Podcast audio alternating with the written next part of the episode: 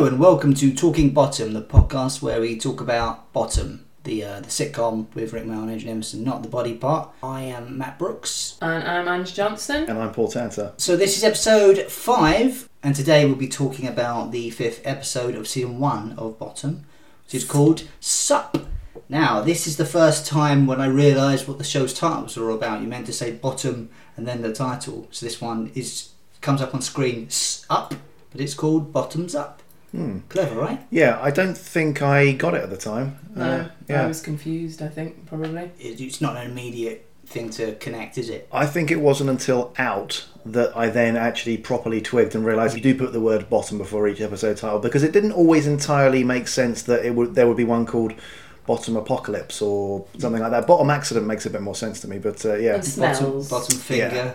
They're all, yeah. Contest, not so hilarious. No. Bottom Dough doesn't really make sense. Hole is a very good one. Yeah. This episode, I guess, would be known as the shop episode. It's the only time we ever see the shop. Of course, it makes sense because it's above the flat that they go to. It is indeed Sup. This episode, yeah. So I remember this episode when it went out in 1991, and Eddie's attitude to Sundays is very much what my attitude to really lovely sunny days when I was off during summer holidays was, which was that I would close the curtains to get rid of all the fucking sunlight and get a video from the local video shop and watch it in total darkness. Yeah. And someone cracks it open a little bit, the curtain, and you go, close that, I can't see the screen now. Hissing round. Yeah. Yeah, you'd absolutely lose your shit at the fact that the sun was on the screen and trying to watch something. But we've talked about the weather in the first few episodes and the one sunny day that they've got and they're still in the flat. Going out at the beginning of the episode, at least. And Eddie literally says, "Close the curtains. I'm trying to watch the television. I'm trying to watch a video." Yeah. Yeah. After Richie's just had his beer, it's a lovely day. Yeah. Richie's like how my mum used to be, like trying to get us out of the house. Come on, it's a lovely day. You know, thinking that I had like friends and things to play with. Go outside and do stuff. Go and play with things. You know, maybe go and play in the road, play with the traffic. Stop playing with your knob. Go outside. I don't know. I think I actually probably would have gone outside and played as well.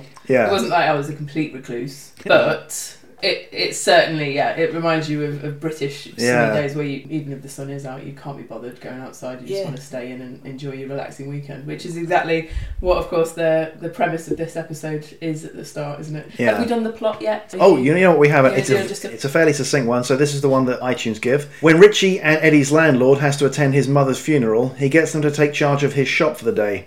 Only problem is, it's Sunday, and Richie and Eddie would prefer to relax and watch the cricket. That's it. That's the summation. That's a really weird summation that seems to go nowhere. Well, there's not a lot of plot to this episode, is there, really? Like, I guess not. No. That is the premise. It feels to end quite suddenly as well. You notice that? This one? It does. You kind of feel like they ran out of plot and went, okay, well, you know, they're up on the roof, so you can kind of end it at any time, but just by having them fall off, you know. Yeah. I actually think the abrupt ending of this episode is one of the best. Very common thing of his where he's overly energetic and full of like passion and childish wonder, and Eddie is having none of it. I like his little cleaning up routine. He puts the food into the bin, then the bin out the window. And you hear, it's like morning. I love the morning vicar. Yeah, it's vicar, isn't it? And then she says, fuck you! It's charming. Yeah, and then his obviously good mood then just completely turns into saying to you with snobs. Well, he's always, he's on edge always, isn't he? He's not really a nice person. He's really bitter. This bit wasn't written as a joke first time it popped up. But subsequently, it came a little bit funny when he's saying about all the British stuff that's great, and he does a bit of English beef. Yeah, yeah. So I thought that was that. I don't know. That was just a throw-off comment. But then it's world famous. Then we went through a decade of mad cow disease. Yeah, contaminated illnesses.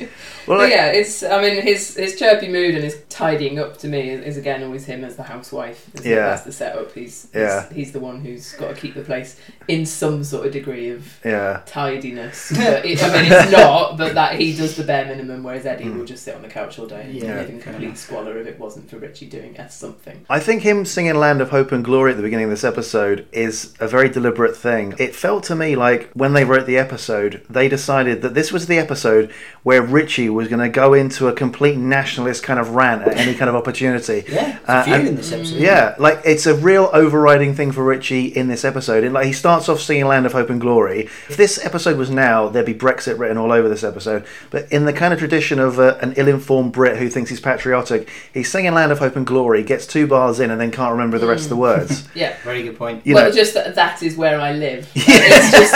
It's just, it's superb to just take up the rest of it. And then that is generally, I think, what a lot of Brits think about their feelings towards Britain. It's just like, we love it because it's where we live. And that's what we need to know. Yeah. That's why it's glorious. He starts off with that song, and then that for Richie is kind of, for the first 15, 20 minutes of the episode, he's fusing his weird, wonderful tangents where in his head he's convinced himself of something.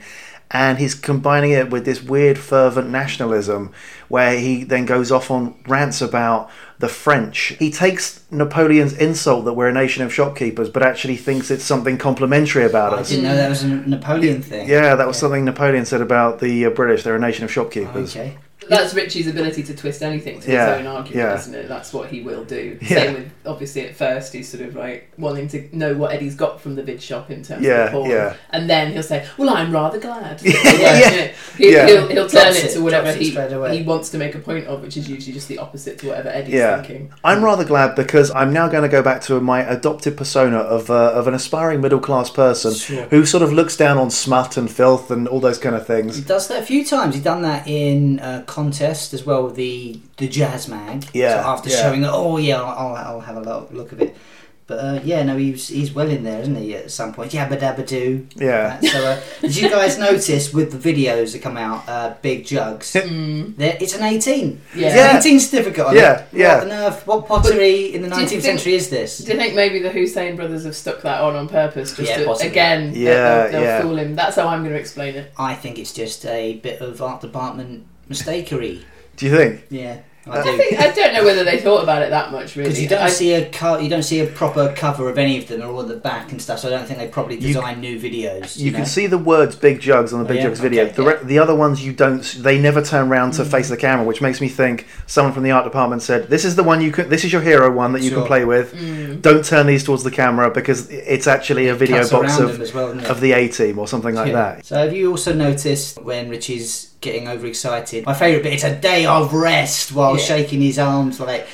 Richie is kind of, at times like that, he's like an engine that is kind of revving itself so hard that it's going to shake itself apart. It wants to go somewhere, but actually, you know, he's got so much frenetic energy. If he was a kid, you'd be giving him Ritalin or something to calm him down, you know.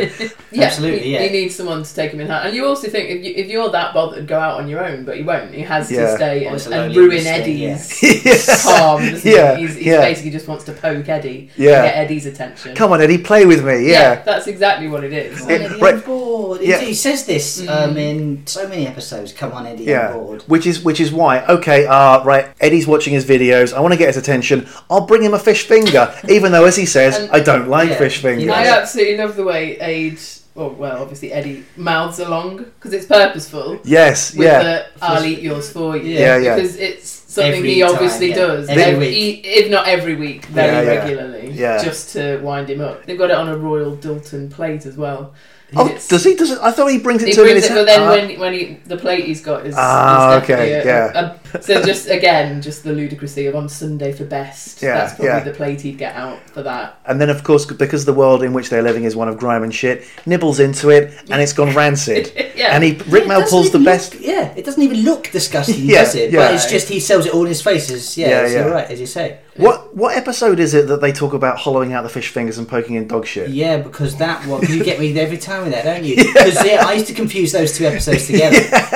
In your head, it's easy to conflate Sunday fish finger filled with dog shit. Yeah, dog shit kebab, cat shit kebab. They might all be the same episode. I don't know. Used to know this stuff so much off the top of my head, and I've got old and boring. I think this is again one of the favourite things I think Ade and Rick managed to do was talking at a television set, and you could see what was on the screen. Yeah, yeah. Like, describing it so beautifully that you can see exactly what it is they're seeing, and you're laughing years along at them and with family, them, isn't it?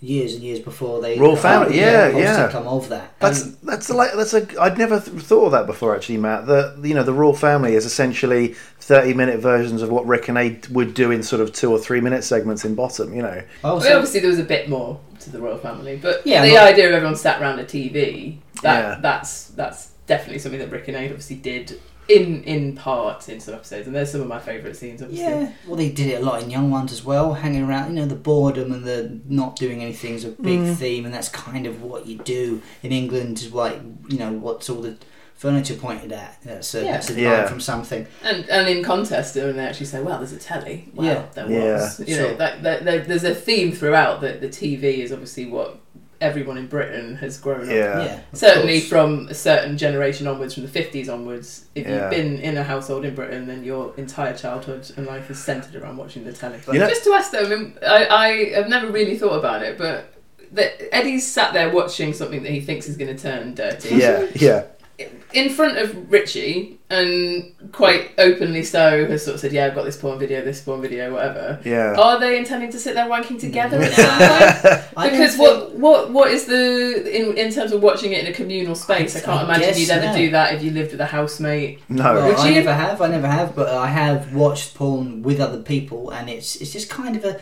like, hey, sort of thing. It's sort of like going to a strip club, I guess, and then but you retire to your bedroom and like, I just need to go to the toilet for about 20 minutes. Do you remember it for the wank bank later then? Yeah, I guess that's exactly what it is. But also, has any group of friends or housemates ever put a porno on to watch together and ever watched it to the end? Because, I would imagine after a couple of minutes you go, well, pretty awkward. What else are we expecting to get from this? It's like a game. It's like a game of Monopoly. No one ever plays it to the end. At some point, someone goes, "I'm bored now. I'm going to leave the. I'm going to leave the arena." I don't know about your household, but we were finished with the end in my house. I really like the well building with the Hussein brothers. Yeah, sorry, it's Richie that says it, but the Hussein brothers.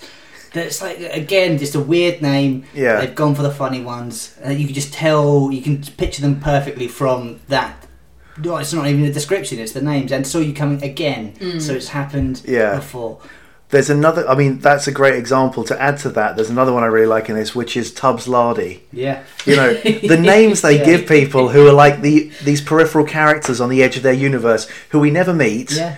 But just the name kind of tells you whatever you need to know about them, whether it's the most violent travel agent in the world, sure, or Skull Crusher Henderson, Tubbs Lardy. Yeah, and that is obviously, he won that bet. Yeah, that it wouldn't support his weight. That fire escape, it's like, what more wonderful a name could somebody have? A bet and I win. Oh, God. Everything falls down.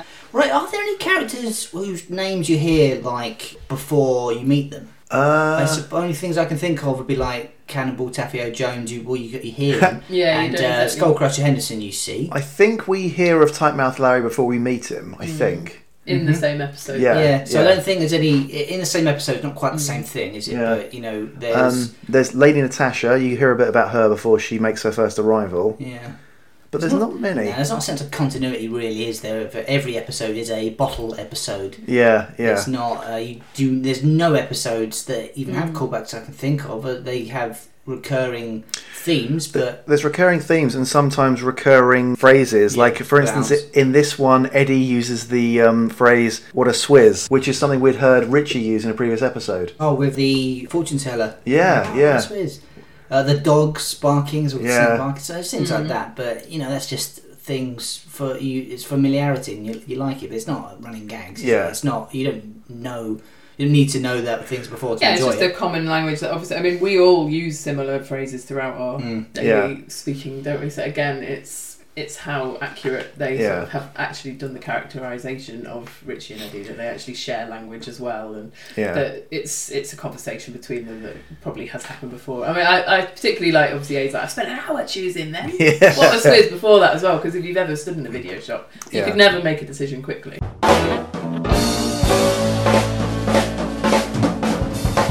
So their video watching session is interrupted by Mr. Harrison, who is now introduced as their landlord, despite the fact that Richie's auntie apparently owns the place, knocking not on the door of the flat, but on the door to the living room. And then like, oh God, who is it? And they're like, hang on, what the fuck? Who's someone's just let themselves in? Don't you love that they know who it is, because he obviously lets himself in, and then there's just a very slight knock and they say, go away. Yeah. Sporting the best comb over. Yes. The best Bobby Charlton style hair that's just flopping down. The side that's combed over is longer than any bit of the rest of his hair. It's like goes past it started past his ears. It's like, ugh. And just a horrible man, isn't it, really? The idea that, you know, you'd be doing that kind of greasy, horrible comb over him, and he's got, what else is he but a landlord? Probably licking your finger slightly in order to hook the hair back. Yeah. Turning up, even more manic than Richie is on the day. So Mr. Harrison is played by Roger Sloman. That's the guy. And he's been in quite a few comedy shows over the 90s, and I mean, he's still doing the rounds, isn't he? He's someone who, when he crops up, as soon as you hear his voice, you go, ah, that's the guy. I always remember him as the guy who says "Go to bed, Spotty" to Rick and the Young Ones. Oh, okay. The beef eater. Yeah, the end at the end of the evening when BBC are about to play the national anthem. Obviously, his best role is Mr. Harrison, isn't it? It's a very small role both times, but it's in and out. Wham Bam Thank You Man, isn't it? Yeah. It's memorable, it's very memorable. I absolutely love him. I mean, the characterisation that goes into him, just sort of like, his mum's dead. It's a well-built thing. And all that he cares about is how much the coffins cost, how he hasn't got time to go. It's just causing him a load of hassle. Why don't they, the one line, why don't they just throw him in the bin? Yeah. Like, just so hideous, isn't it? I love the line, 200 quid for a coffin and they set fire to the bastard. Yeah. Amazing. Yeah. Oh no, Richie being perfectly polite, oh no, is she dead? That's how I should hope so. Oh, sweet little child man. He mentions Krugerrands, which comes up again in Doe. Yes, it does, yeah. It's a funny name. Yeah, which at the time I didn't know what it was. I also didn't know who Rachman was. I thought he said Rat Man. Right, okay. And just kind of assumed that it was somebody in British kind of culture that is a landlord, I suppose. Yeah. You sort of know what it is that Richie's saying, but I didn't realise the actual... Yeah. Is it something like Scrooge? Is it a similar... is it? I think the guy's name was Gerald Rachman, and he was like a massive slum landlord in the 70s and 80s in London, who I think bought up a load of old shitty property and then put in poor people and immigrants, basically people who couldn't fight back or argue the case. And it I was looking into it, he basically piled a lot of people into the same properties and divided up properties into smaller and smaller rooms and charged people for the privilege. Yeah. If you didn't know who it was, you can kind of imagine what it is, but when you do know, it's even funnier, isn't it? Obviously talking about Ratman. Richie often has these flights of fancies that you generally think he probably believes, but in this instance, he just has this lie ready to go that is essentially saying, my Swiss bank account is currently undergoing difficulties. It's fantastic. Couldn't get the jump bombs out of Liechtenstein in time. while he's literally manhandling him out the door. Whew. And I love that the Krugerrands, like, they're gold bullion coins in South Africa. Yeah. Again, like, nobody really knows. Like, exactly, well, I didn't know when I first watched it, but it's just a funny word, isn't it? Yeah. So saying anything else, it's just... And he's got it on the tip of his tongue as soon as... So he's planned it. He offers them 50 quid. Yeah. And I realise we're in this world where there's a massive disparity between the amounts of money that mean something to them. 1 minute, like, 300 quid is a fortune, and they go off and they spunk it all in the fair. The next minute... Eddie will actually be bribed with a 5p piece to go upstairs and do something. And now it's like 50 quid. Yeah, okay. Between the two of them as well. Yeah. Because Eddie gets the cheque made out to himself, and that's also, well, I've got more. Yeah. So I can fuck off. 53 quid. Yeah, I mean, 50 quid back then was actually quite substantial, isn't it? I say back then, but it is nearly 30 years ago. You know, if you've got 50 quid now for something, like, I'll give 50 quid. It's like, you know, that's a nice enough amount, but you're right, it's an odd number. Harrison gets them downstairs into the shop via the stairs from their flat. Right, I want to talk about the logistics of this. So every time anyone's come to visit them, they've gone to the shop and gone through a side bit. I assume that round the side of the shop there's another entrance to that hallway, and generally the shop keeps that door bolted shut. When they come down the stairs, that hallway looks like the hallway that they have thrown people down before. It's the same carpet. Yeah. So it doesn't make a fucking lick of sense. I mean, you can only imagine that. He lives downstairs, and they live upstairs from a shop, so where does Rottweiler live? The next door neighbour. Yeah. Is he above another shop next door? But... to be honest, it spoils the whole thing for me.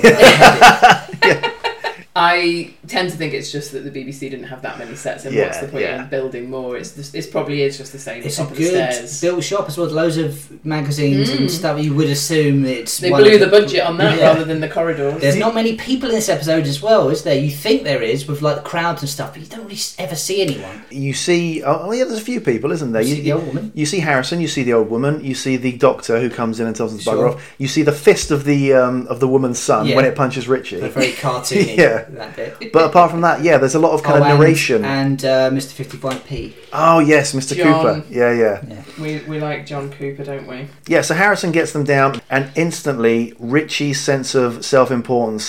skyrockets, yeah. He kind of steps into that thing of... It's the Basil Fawlty thing of suddenly I feel like I'm in a position of power. Yeah. Even though I'm not really. I'm in a servile position, but I think I'm a cut above everyone else. It's even much lower than Basil Fawlty as well, because he's not putting his business, money, experience into this venture. It's just been handed to him, and then, I'm the shopkeeper. And the fucking look of despair he gets when Eddie's about to get a white coat as well. No! Yeah, right. Which brings out that wonderful pettiness from Richie that he always has. You know. Eddie's like, he kind of fights it a little bit, but he just doesn't care enough. He's like, no, I'm not putting my jacket on back, but that's weird. He's like, you're going to be a fucking nightmare. Richie's got that sort of... Again, the excuse on the end of his tongue of like, well, there's a setting upstairs, downstairs film at every shop. Like that, we need to make sure the customer's aware of who's who. And it's just, I love how actually like Mr. Harrison's just got his head in his hands. Just arguing. Like, he's like, right, I wanted to be gone an hour ago. What are you talking about? I'm in a hurry. It's just so you can feel the frustration of how Richie will just work on for as long as he needs to. That little bit of power. I mean, Richie obviously doesn't have a job, does he? So this is like this first time you've ever seen him working at all. I think so. Yeah. And even then, it's barely working. It's just basically threatening the customers. Well, Harrison's desperate to get out the door. Richie's seeing this as his opportunity to step up a social class. Eddie clearly is thinking about the long game. Crisps and beer. This is an opportunity to get a free feed. Yeah. So as soon as it's out the door, it's like, it's a bit alright, isn't it? Yep, right into nicking stuff. And you know, shame he doesn't have a video section and all that. And you do wonder almost like why they haven't been down there into the shop before and is the nick stuff. Well, yeah, they probably have, I suppose. Like that might be something that obviously they've never gone into. Gonna grab some crisps. Get crushed 2 or 3 times. Which is brilliant. Silly and funny. Yeah, it's just another one of the great sound effects. Weird crunch for smashing up all the crisps. I realise that Richie hasn't earned it, so he's not in the same level as Basil Fawlty in that regard, but I think he kind of views himself in that way. So Basil Fawlty has that thing of when a guy checks in who is pretending to be a lord, he instantly thinks, this is my chance to suck up a social class. Richie, when he's walking around, but basically hallucinating in his head, even says, yes, morning, your lordship. Yes. You know, he thinks, if I could be working here, I just get the respect that I deserve. And then if a poor person comes in, they'll be shoplifting and I'll catch them. And then goes into one of his wonderful flights of fancy, where not only does he act the whole thing out, but betrays an imaginary person. Well, after saying how good I am, as it flips and flops. First of all, it tears the head off the kid and then just puts it back on. Like, with a whole emotional, regret, shit, I'm so sorry, not really. But then he's playing a layer further than that as well, because then he's betraying him while sending him off. But it's all imaginary. Yeah. How the fuck does he think this is a character? Yeah. Think this quickly and randomly. But it's just so wonderful because it's his insanity, isn't it? And then to have all of the ridiculousness of Rick's little imaginary sort of little Johnny Cartwright from the flats and the telephone call and everything, then to have the old woman sum up exactly what it is that's wrong with Richie. Yeah. What's the matter? Are you mad? Like, that is genuinely what is the problem with Richie, isn't it? Yeah. Well, your lordship, I always thought he meant God. Yeah, he does. I think so. Right, because he looks up to the sky, doesn't he? And yes, he does. Morning, your lordship. God has come down to... to God's come down to get gravy mix for his Sunday dinner. That's exactly what Richie's mind. Richie does then do the social thing with the two people who come into the shop. Guy comes in with a relatively common Cockney accent, and Richie instantly belittles and looks down on him. First he dismisses him, so it's not my problem. Yeah. And then after that, when someone with a posh voice comes in, Richie tries to talk to him on what he thinks is the same level, then instantly gets pissed off when the guy refers to him as assistant. Because, of course, he's using his power. Yeah. And that's the upper class, middle class, lower class. It's almost like the class sketch, isn't it? Yeah. I look up to him and I look down on him. And that's what Richie can't bear. At first he's like, good morning to you, sir. And as you say, it's a bit like Basil Fawlty, because he will suck up to anybody who he perceives to be slightly more affluent than him, but actually he won't take the crap from them if they're going to... But, and what do you think about him saying assistant? Yes, I would like to say that. It's pretty unnatural. It seems forward. Like, no one says assistant to anyone. It is. It's in there, obviously, as a device, isn't it? It works. But also, it's like he forgot the word. Now then, assistant. It's not part of the sentence. It's so... Well, do you think he's been directed to really, really sort of, you know, put the emphasis on it? Yeah, yeah. There's a pause, isn't there? When you say the word assistant, really layer it on so you can wind him up. So he's got something to react to. Yeah, yeah. And that's it. That's it. From then on, Richie's furious with him. And he's got all of this vial ready to go, spitting out shit about students and things. That's precisely what Richie's just wanted to have for Eddie, isn't it? Like, can't we just have... And that's what he can't bear, the idea that someone would actually think that of him. It's like, I'm in a white coat. And manages to go on another one of his hallucinatory flights of fancy where he convinces himself that the guy, who is obviously over 50, is a student. He's not a doctor, he's a medical student who Richie is paying for through his taxes that he doesn't even pay. Well, actually... Why don't you just go live in Russia? What the fuck does that mean? Well, it's communism, isn't it? But the fact that he's saying it to a guy who's clearly... 54. Well, maybe it's because he was a student at one point. There's a small logic there, but anyway. But that is almost like the climax of his whole time there in the shop, of him berating the French, saying how the British are a nation of shopkeepers, calling the old lady an RG who was probably running away at Goose Green in the Falklands conflict. Where does that come from? It's like nothing. She's clearly British. It's like he watches the news late at night and doesn't understand anything he's saying. Like, these words sound important. I'll just...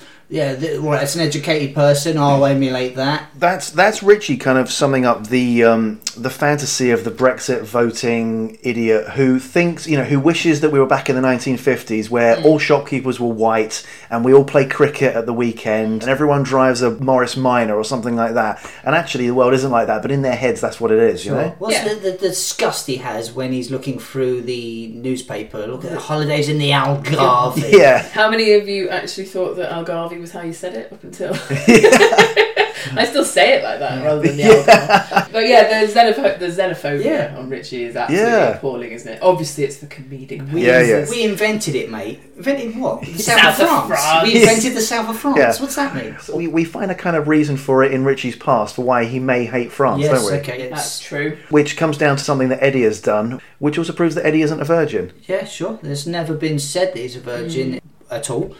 At this point, they sort of imply it. Yeah, they imply that Eddie is a virgin in a future episode, but is this the first mention of Ethel Cardew? Yes, I think it is, right? Yeah, but not the last. It's not the last. And the first mention of her, she is Richie's ex-girlfriend. Like, he's only had one bird, is what Eddie says to him, and that to me sounds weird because Richie had a girlfriend.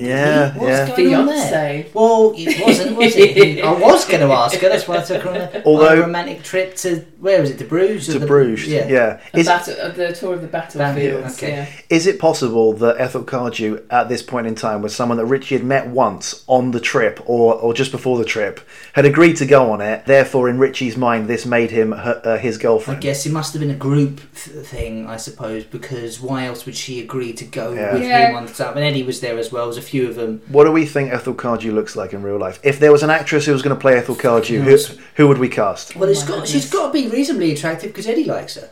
Yeah. Well, I don't know, nasty Linders and all that.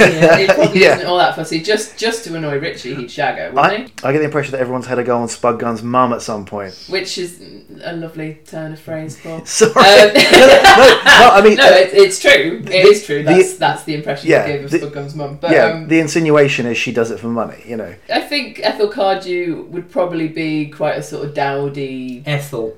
Yeah, not librarian. No offence to any librarians out there, but that kind of obviously like probably quite shy kind of person. Who's not probably been chatted up by many blokes. That's what I would imagine Ethel was a bit like. And she's on a Christmas club coach trip to Bruges with... that sounds like they've gone along with loads of OAPs, doesn't it? Yeah. But to Bruges. Oh, Bruges is nice. A fucking coach... To Bruges, how long would that take? It wouldn't be that bad, I don't suppose. With Richie in the fucking thing, it would. Yeah, I'm getting car sick all over. It wouldn't be much fun, would it? The fact that Eddie obviously tagged along again is how do they know each other? How did they first meet? And the fact that he just sort of comes along on this trip when he's meant to be taking a bird with him. How devastating that must be to Richie. so obsessed with losing his virginity and women, and the only girlfriend he's ever had has been stolen by his best friend, who then mocks him about it. Everyone done a ha ha ha ha, not a, oh yeah, sorry, I was drunk, I'm so sorry, mate.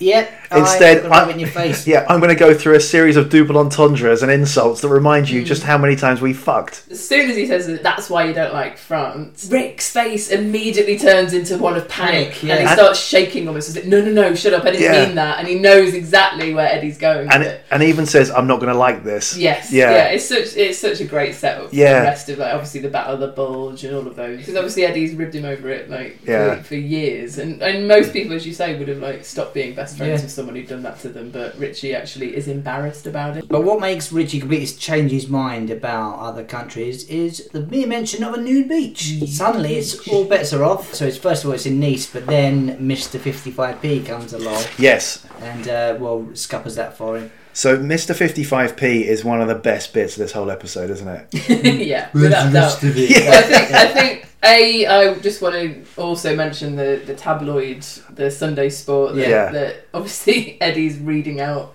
with more and more incredulous headlines. Like, that's one of my sort of standout moments. Neil Kinnock's grandparents are homosexual marshals. It's brilliant that, because he says, lucky I read that, I was going to vote Labour. Yeah. And that, again, is also a political point on what you were saying earlier about the idea that Brits will obviously believe everything they read in the media, and that will directly affect which way their political leanings lie. Yeah. And the Brookside Casterel lesbians line. Apparently that was before the lesbian storyline in Brookside by 2 years. So maybe that. But that was cast and characters, it's a different thing. So they could still, cast could still all be lesbians. Yeah. Have you guys seen the outtakes of that episode where Rick Mayall picks up that actual copy of the Sunday Sport and reads the excerpt from, I think, Peter Melly, Our Eye on the Telly? Kevin Melly, Our Eye on the Telly. Talking about the New Statesman. He picks it up and he quotes it. He goes, I think it's something like, it's no surprise that the rerun of the New Statesman is the only quality thing on television at the moment, or something like that. Oh, brilliant. Who said this boy was full of shit?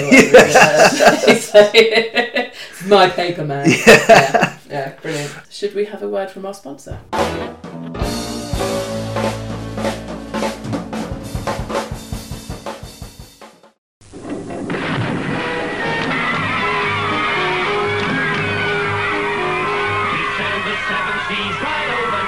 there, mates! Anyone partial to bird's eye fish fingers? Take hold of Captain Birdseye!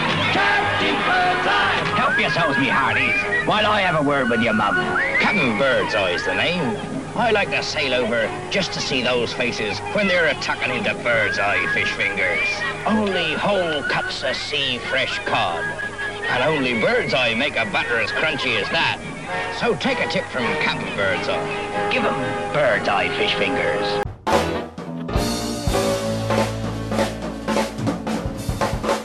I think Mr. 55p deserves his own little segment here. The guy comes in, I'll always know him as the Bisto Dad. Yeah, he is. He is the Bisto Dad. Michael Redfern. Plays John Cooper. Bisto guy. Watching it this time, something come to my mind when Richie's comment of, oh, I see, trying to get a free paper. I've always loved the delivery of that. But the idea here of the guy going around shop to shop so he could open up a paper shop. What? But only for that day? Yeah. The logistics of it, Richie. Yeah. Come on. Of course not. By the time you've been around all the newsagents in the local area, the day will have ended and all those newspapers will be defunct. But then to find out that the guy knows Eddie as well. Bye, Eddie. Yeah, see you, John. Yeah. Awesome. So, and then I love the thug. And then it's topped, isn't it? Because just shouting thug once he's out of earshot, pretty much. Yeah. And then obviously Eddie's British. He ducks down again after he said it, isn't he? Like, the doctor comes in fairly soon after. You notice how violently Eddie slams down the bottles of champagne. Yes. He does. You think he's going to smash them. Yeah, exactly. You do. So again, Richie goes on one of his kind of power-crazed flights of fancy, where checks the guy's ID, or squiggled you? Is it? Yeah. Well, I suppose you're some sort of modern artist. Kind of a squiggle or something. But then also immediately leaps to the wrong conclusion that no one would ever leap to, which is, oh, what, it's your daughter's birthday, so you're going to drink 3 bottles of champagne.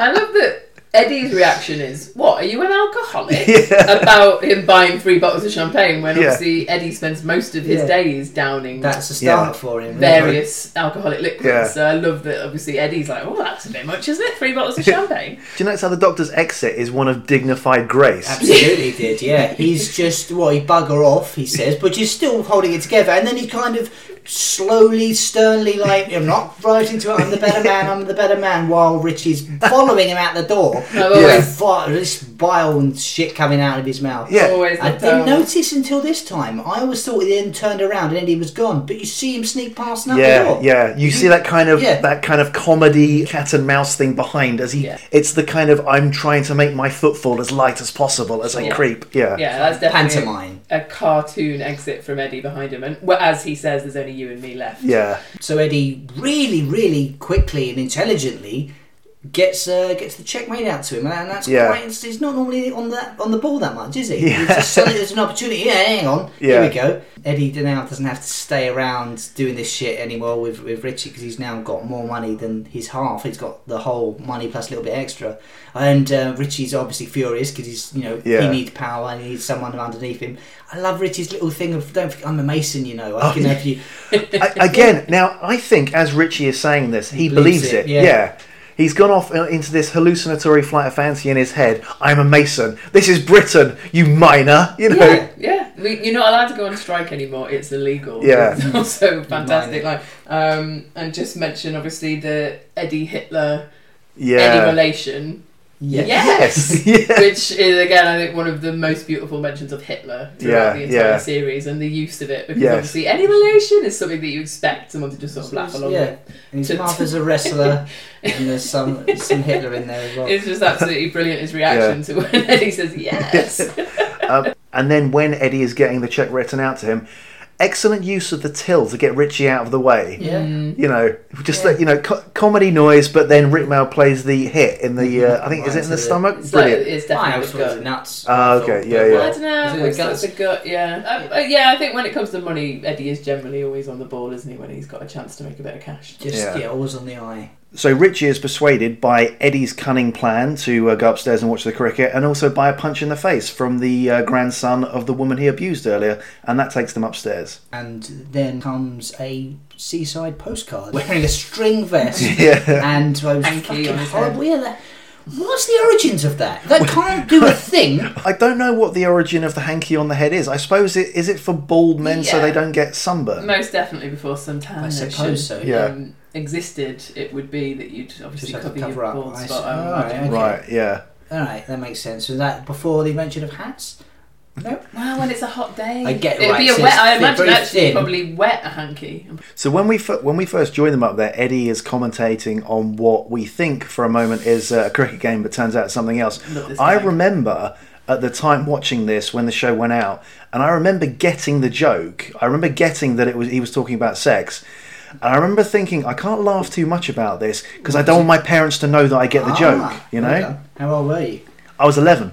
But I just love the use of binoculars for their perving in Doctors. Isn't it? The fact that they've already, like, Richie's got the pair of binoculars ready, hasn't he? Ready to go by the door. And then obviously they've taken them up onto the roof under the pretense that it's going to be for the sport, but actually it's just a perv on the next door. So this is a compromise from Eddie of, okay, we'll go out and do something. It's what Eddie was against at the beginning. He just wanted to sit around not doing anything. Yeah. And so he's now, we can sit around not doing anything while being sort of outside watching the cricket, which is something you mentioned, Richie. Watching the cricket, which is quite clearly fucking miles away, and you can't see. You need a wonderful comment on London, though. The idea that if you want to go out for a sunny day, you've got to go onto your roof. If you're living in the centre of Hammersmith, presumably it's the comment that there's not much green space, isn't it? That you can't really just go out and play cricket, and that's why they're stuck in the flat. The cricket bat's up there with them, though. Same one. Well, I assume it's the same one. It's still got the handle, bare wood. So it's just used for violence, not for sport. There's a bit now, Paul found out a weird fact about a jet goes past. Richie waves at it, which is weird,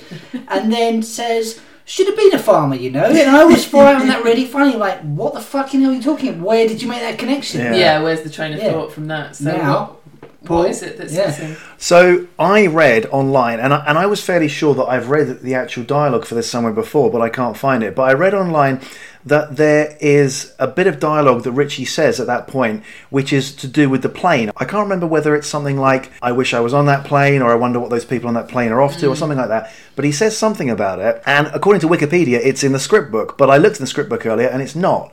But I'm sure I've read it somewhere before, but now I don't know where. Really so if anyone actually has a copy of the dialogue that Richie says there, please send it in to us at 11maffickingparade@gmail.com, because I'd love to see what it was. I threw it open to one of the Bottom Facebook groups earlier, but no one was able to. Sure. What someone did was they cut and paste just the dialogue that Richie says in the episode to me, even though I'd literally said he says something extra about the plane. Oh, yeah. Right, well, that's Facebook for you then.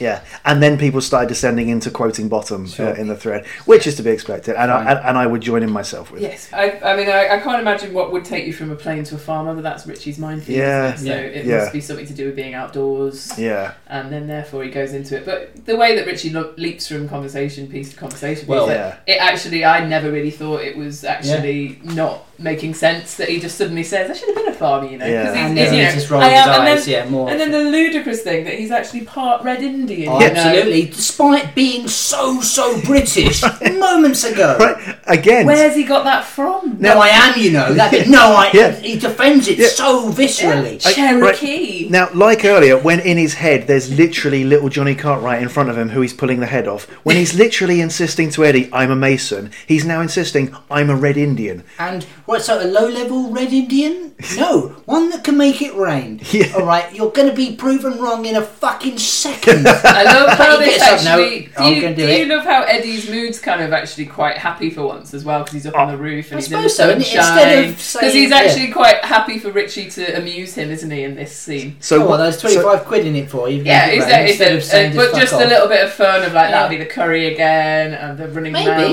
all of that. He's having a little bit of fun with Richie, isn't he? He has a bit of banter with him, but also I noticed in this scene there was one thing that I've never seen elsewhere on Bottom, which is that you see him cackle insanely sometimes, that sort of ha ha ha, but in this one he actually chuckles as he's saying something. It's like he's laughing. Some tan lotion and mayonnaise on the face. You squirt it into your cheese roll. He says, but I ate that, and as he says, yeah, I know, he's laughing. But that's quite evil, isn't it? That's which is followed by, I don't like you very much. Yeah, why didn't you tell me? Because I don't like you very much. But he says that so sincerely. This is because I don't like you very much, obviously. You fucking idiot. We give a special shout out to the seagull that shits in his face. It's a horrible... It's someone doing a seagull impression. It's... or something. And then it's that seagull's eaten so much. Yeah. It's a generous helping of seagull poo in his face. If you've ever been shat on by a seagull, there is an insane amount that comes out of their arseholes. That's way too much. Obviously, for comedic purposes, the fact that it goes straight into Richie's face. His mouth a bit, isn't it? Oh, God, it's just so horrendous. But I love how he's just sort of like, I must use the wrong channel. But it's like, it works. It bloody works at the beginning.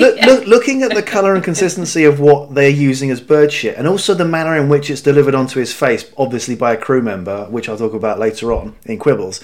Do you think that they just use the mayonnaise bottle? It could almost be like it's squirted. One of those old paint things you had in school, those sort of paint jobs. It seems like that it's quite a thick spurt, isn't it? A thick arcing jet, that gets Rick Mayall right in the face. And he does that look of like, oh my God, it's worked, before, double taking and realising, no, it's bird shit. Yeah, and then just wiping it off in such a sort of... He doesn't really get all of it. Yeah, it's still on his shirt for the rest of the episode, isn't it? Yeah, in fact, he wiped off the mayonnaise harder than he did the bird shit. Yeah, sure. I just... Obviously, going back to the Red Indian part of it as well, I love the build of that with the running mouth, sitting down, talking bollocks. The moccasins line as well. I'm used to working in moccasins. Yeah. Again, he does it. I think he believes it. Have you worn them ever, Richie? Yeah. Picks up a spatula and goes, no, that's good. No, actually, that is good. Yeah. I know my tomahawks, and a spatula is very much like a tomahawk. But then the commitment to just making up something which you could, I'm sure now all of us can quote, which is "Hom à la papillon." Yeah. That's the bit that tickles me the most. On par rain. And now the denouement of my magic spell is rain, which of course comes true at the end of the episode. I wanted to then mention is also the sound effect. If we are, unless we're saving this for sound effects. No. You can the bell in the back of the head. And it's you hear the person. Oh, sounds like ding, ding, ding. Yeah. Ah, yeah. Absolutely superb comedy sound effect for that. And I love that it's like, come off it, mate. It's got bells on. Yeah. And then the comic timing. Sure. Yeah. The sound of the nose break as well when he... it's a good one, isn't it? That's the best sound of the entire episode. Right, so this is... I think this is the first time, possibly out of the entire show, that Richie tries to play a practical joke on Eddie. I think so. Well, obviously, apart from the suicide and the, the head in the oven. That's not really a practical joke. Yeah, yeah. That's a trick to get a drink. That was trying to get a drink. Yeah. But no, this is great that Richie's actually in a good mood and he's thinking, right, how can I get him back after the...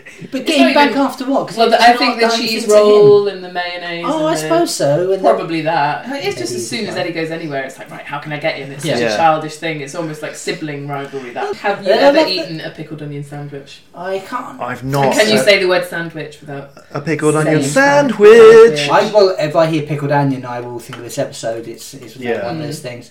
I like pickled onions. There's just one in the middle of the bread. That is Richie's butter. Attempt at making a pickled onion butter. Sandwich. 2 bits of thin white bread, one, not even a big pickled onion, just a small pickled onion in the middle, and I'll just leave it here on the roof. Yeah, but Eddie's actually delighted when he finds it. Oh, he sees it. Oh, how the fuck do you see 2 bits of bread or a little bulge in the middle? Like, that's obviously a pickled onion sandwich. Eddie's not going to miss that, is he, when he comes back up? But that is, again, the camera work in that is brilliant, with the way Rick's crouching and you can just sort of see him hiding and just so excited like a little child with a string. Oh, but by the way, sorry, before he traps them up there, the lead into, you know what's going to happen once Richie hits his nose on the door as Eddie opens it, and Eddie says, here, let me help you sit down. You know what's going to happen, and Rick does a brilliant thanks, mate. Doesn't try to sit down as though you'd sit in it normally. He just goes for it, crashes right down into it. That looks a painful one. It does, yeah. That I don't think you can really fake that. You can't. That's all in one shot, and he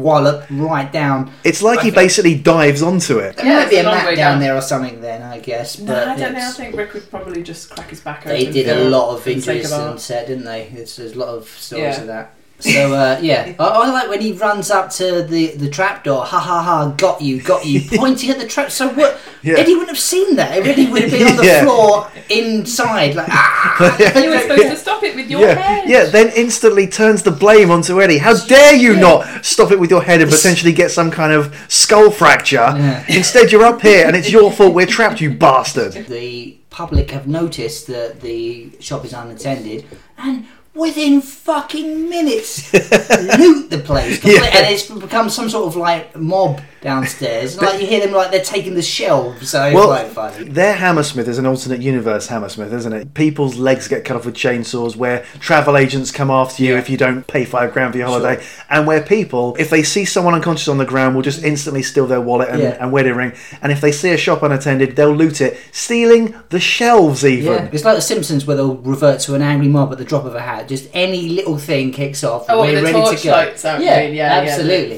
Yeah, that's exactly. And again, it's a cartoon feel, isn't it? Of what? But then people do think that as soon as somebody's like unconscious in London, they will get mugged. Like, I mean, I'm from the northwest near Liverpool, and there's also that sort of stereotype that surrounds there. But I love the fact that obviously they're sort of like, oh no, they're just nicking his wallet, and then it's like, have they got his wedding ring? Yeah, Richie's spotted the wedding ring from up there. Richie's actually just as bad as the rest of them. And the idea that they've got to get down there before, like, why aren't they just mugging people the whole time, Richie and Eddie, if they're that low on cash? Because it's just the opportunity arises and then they'll leap on it, isn't it? Yeah, sure. Well, charity workers come to their house and they nick the money from them. Eddie goes downstairs, falls down for the drainpipe because the string's not there anymore because Richie intervened. Then there's a very expensive scene described to us by Richie. What? Yeah, where Eddie's he's fallen onto a car. He falls onto a car, fights off a load of rioters. They steal a load of Frosties or something. Mm-hmm. Frosties and Dream Topping, I think it is. No, I didn't notice. You can hear an old woman say, "Punch him in the goonies." Is it the same one? It is. It's the same one. Yeah. Okay. Great. She's got a really distinctive voice. Evie Garrett, it is. All right. Brilliant. It's the only time you've ever seen Richie be a bully, like not threatening an old woman with violence. That could be a bit of a turning point. You could look down on him before that, but she's still funny pathetic. She did start it. No, she accused him of being mad. Well, he is mad. But, you know, she's had a go at him for no reason. Well, he wasn't doing anything to her at that point. He was just having his own little thing about it. But I don't think it's quite fair to be then threatened. Like, you've shown me up, bitch. Out of no one. By the way... How often have you shaken your fist? Yeah. Do you want some of this? Get this right in your bracket.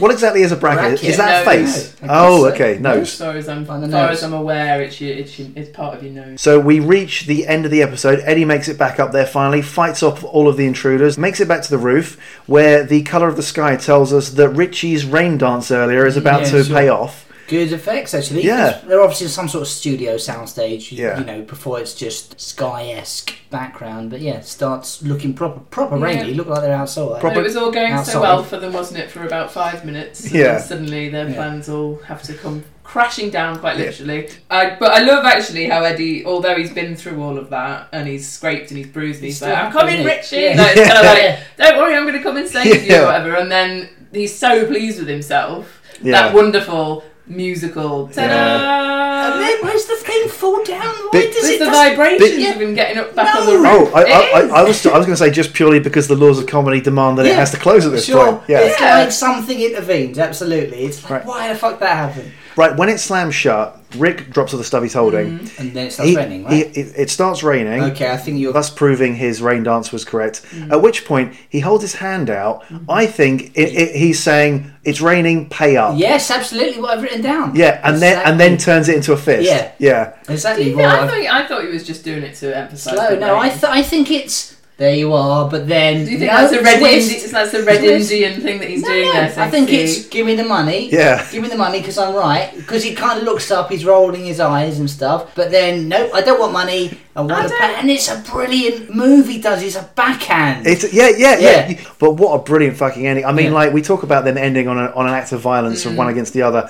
To punch him off the roof. Yeah. But to punch him... just falling off the roof as well. Yeah. But it's brilliant, because then it means you'll be able to come back up if his back isn't completely smashed. Let him off? Why? You've just knocked me off the roof, you cunt. Usually, when it's one of them inflicting violence on the other, it's usually Eddie doing it to Richie. Mm. I think it's quite nice that in this occasion, it's flipped round the other way. Well, this series, Eddie gets it more than Richie, actually. But yeah, because Richie punches him after contest, doesn't he? Oh, yeah. And on gas. Oh, yeah, in that case, we'll cut this bit out. So, guys, what are your standout moments in the episode? Mr. Harrison, I'd say. Mr. Harrison. The amount of screen time and memorability. I agree with you there. Yeah. In terms of what they could have done with that character, I almost wish they brought him back as often as they brought back Spud Gunn and Dave Hedgehog, you know? Yeah. I mean, it's great they brought him back in the Holy episode. Yeah. He's someone who you could have gotten a lot more out of. So, yeah, I would agree on that point. What about any other standout moments? Well, for me, this episode, when you talk about it, I think of them on the roof. For the whole, that's the image that comes to mind. But not even the Sunday fish finger. No. For me, I just think of on the roof as the big thing. But the funniest moments aren't really on the roof. There's a good bit when they're on the roof. Only ever time you see them up on there. It's memorable because they're out. Yeah, it's a new location, but within the same location. So it's a new bit, so the only time you see upstairs and downstairs of their flat. And that's where it could be actually dangerous because it's meaning they're not as trapped as they usually are.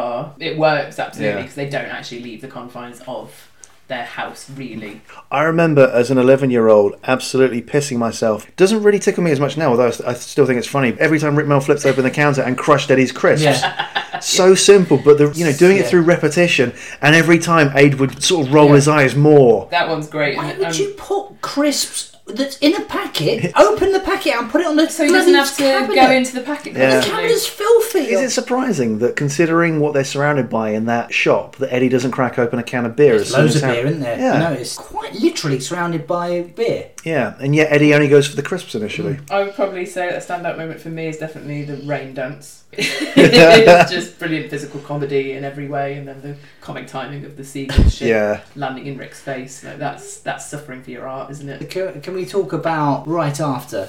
If the episode was to continue for another half hour, whatever. Eddie's fallen down, smashed up, broken his back or whatever. He's managed to crawl his way into the shop. He'd locked before, so I don't know what he'd have to do. Smash his way back in. How's he getting back in? Find anything left over, beer or something. There'll be beer in the flat. He'll probably just go and lick his wounds in his bedroom. Mr. Harrison will turn up fuming. Absolutely. What have you come to do? I think they would just say that they got overrun, though. I suppose. Well, Rich is still on the roof all this time, crying, probably, while the rain's pressing down. And then Eddie heads off with his cheque for £53. Oh, he's still got that, actually, yeah. He's still got that. So, yeah, that's probably what would happen. Yeah. It's like, right, I'm just off to the Nudie Beach in Brighton.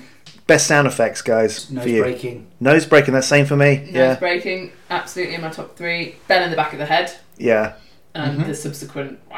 And I put down Rick's head bouncing off the counter when John bashes him. Any quibbles for you guys at all? Only that Ade starts saying they're looting the shop before the sound effect. Oh, that's why he says they're looting the shop. Then you hear it, and then he goes, "They are! They're looting the shop!" Yeah, and I don't know whether that was in the script or whether he said the line before the sound effect. Right, okay. And then he reacted to that. Yeah, yeah. Because they're not looting the shop up until you hear the sound effect. Yeah, I don't know. Yeah. It just seems like it's a great save for me if that is the case, but it seems incongruous. But yeah, I think they always used the sound effects on set to react to. The live effects, definitely. Yeah. So you notice that from any of the fluff footage. Yeah. So I think that the sound guy was meant to a little bit late. Kick in slightly earlier, and then Ade just sort of obviously comes through and says, I mean, it's great because it's nice to have the reaction of like, they're looking in the shop. Yeah. I've only got one, and it's something I'd never spotted it before today when I rewatched the episode,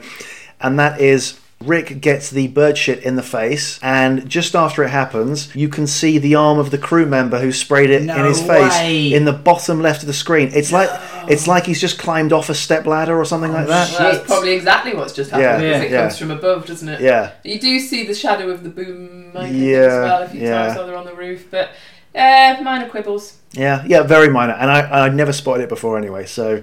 I'll let it go. So if you want to freeze frame that moment, take a picture and send it in. We can then describe the picture. That's 11maffickingparade@gmail.com. Send in your shit, please. If you've noticed anything else that we haven't spotted, send it in. And you can also tweet us at Talking Bottom. And we're also on Instagram and Facebook, all at Talking Bottom.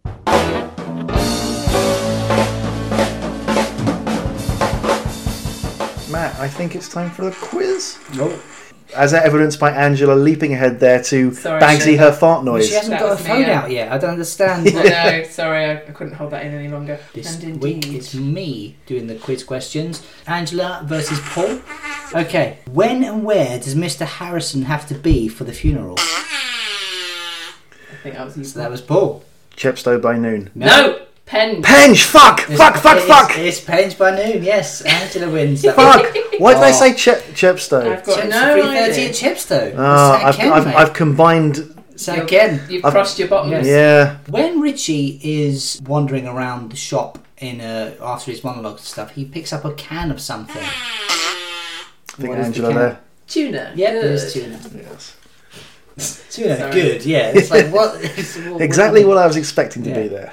Pretty much what I say whenever I pick up a card. Yeah. Question number 3. What is the full name of Mr. 55p? John Cooper. Yes. How much does it cost to get to Brighton on the Intercity Sabre? I want to say £12.67. Oh my God, so close. Can I try? Can you steal? Go on then. £12.60? Nope. No. So, no, you got that. It's £12.69. Oh! Hey! Think about it. 69 is a funny number. Yeah, I know, but... Yeah, no one got that one. Okay. I got that one. According to Richie, what is his Red Indian name? Paul, I think. Dances with the Wind. Yes. Next question. I doubted myself there, thinking, wait a second, it can't be that easy, can it? No, okay, all right. Double bluff. Yeah.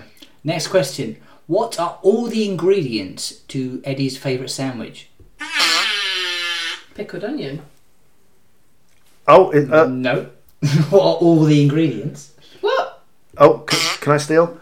Pickled onion and bread. Yep. Oh, fuck off! That's bollocks. Obviously, two bits of bread. Yes, I specified all the ingredients.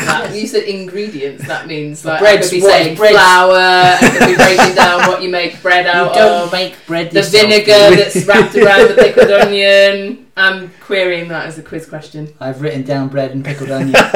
And to be fair, those are the two components that Richie makes a sandwich out of. So. All right. Well, I'm going to argue that we should each get a half mark, though. Well, no. Yes. Why does the fire escape not work?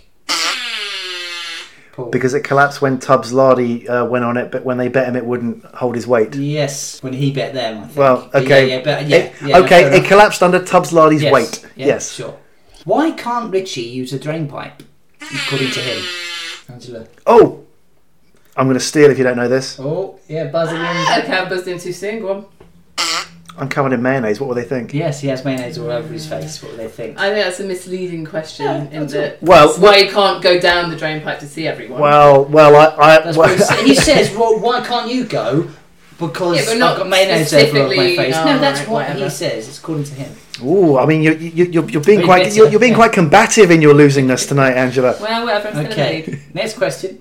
No, you're not. Next question. Where does Richie say he can't get his junk bonds out of? Liechtenstein. Yes, that was Angela. Liechtenstein. She's in Germany. Till the end of the month. Yeah. In Germany. That's it. Oh, that's it. Damn, really? Angela's on 3, Paul's on 5. I'm not sure. So what happens to the other two? I don't know. Well, we got the pickled onion sandwich just wrong, even though we both got it right. I think what we need to take away from this is that I won. Right, so what's the overall scores now? Do people know? Well, I'm on 2. I think Paul's on 2. Yeah. And you're on 1 still, Matt. Yeah. Obviously, you've still got the next week. So next week, either one person wins or we all draw in terms of the first series. Sure. What's the episode next week? Accidents. Yeah. Richie's birthday is what I always used to call it. Yeah, that'll be next week. So I think that's my turn to be Quizmaster next week. Yep, your turn. Looking forward to that. If you'd like to get in contact with us, please get in contact at Talking Bottom. That's on Instagram, Twitter and Facebook. Drop us an email at 11mafkingparade@gmail.com. All the links will be in the description of the podcast because 11mafkingparade, horrible to spell. Horrible. Take care, children. See you next week. Bye, guys.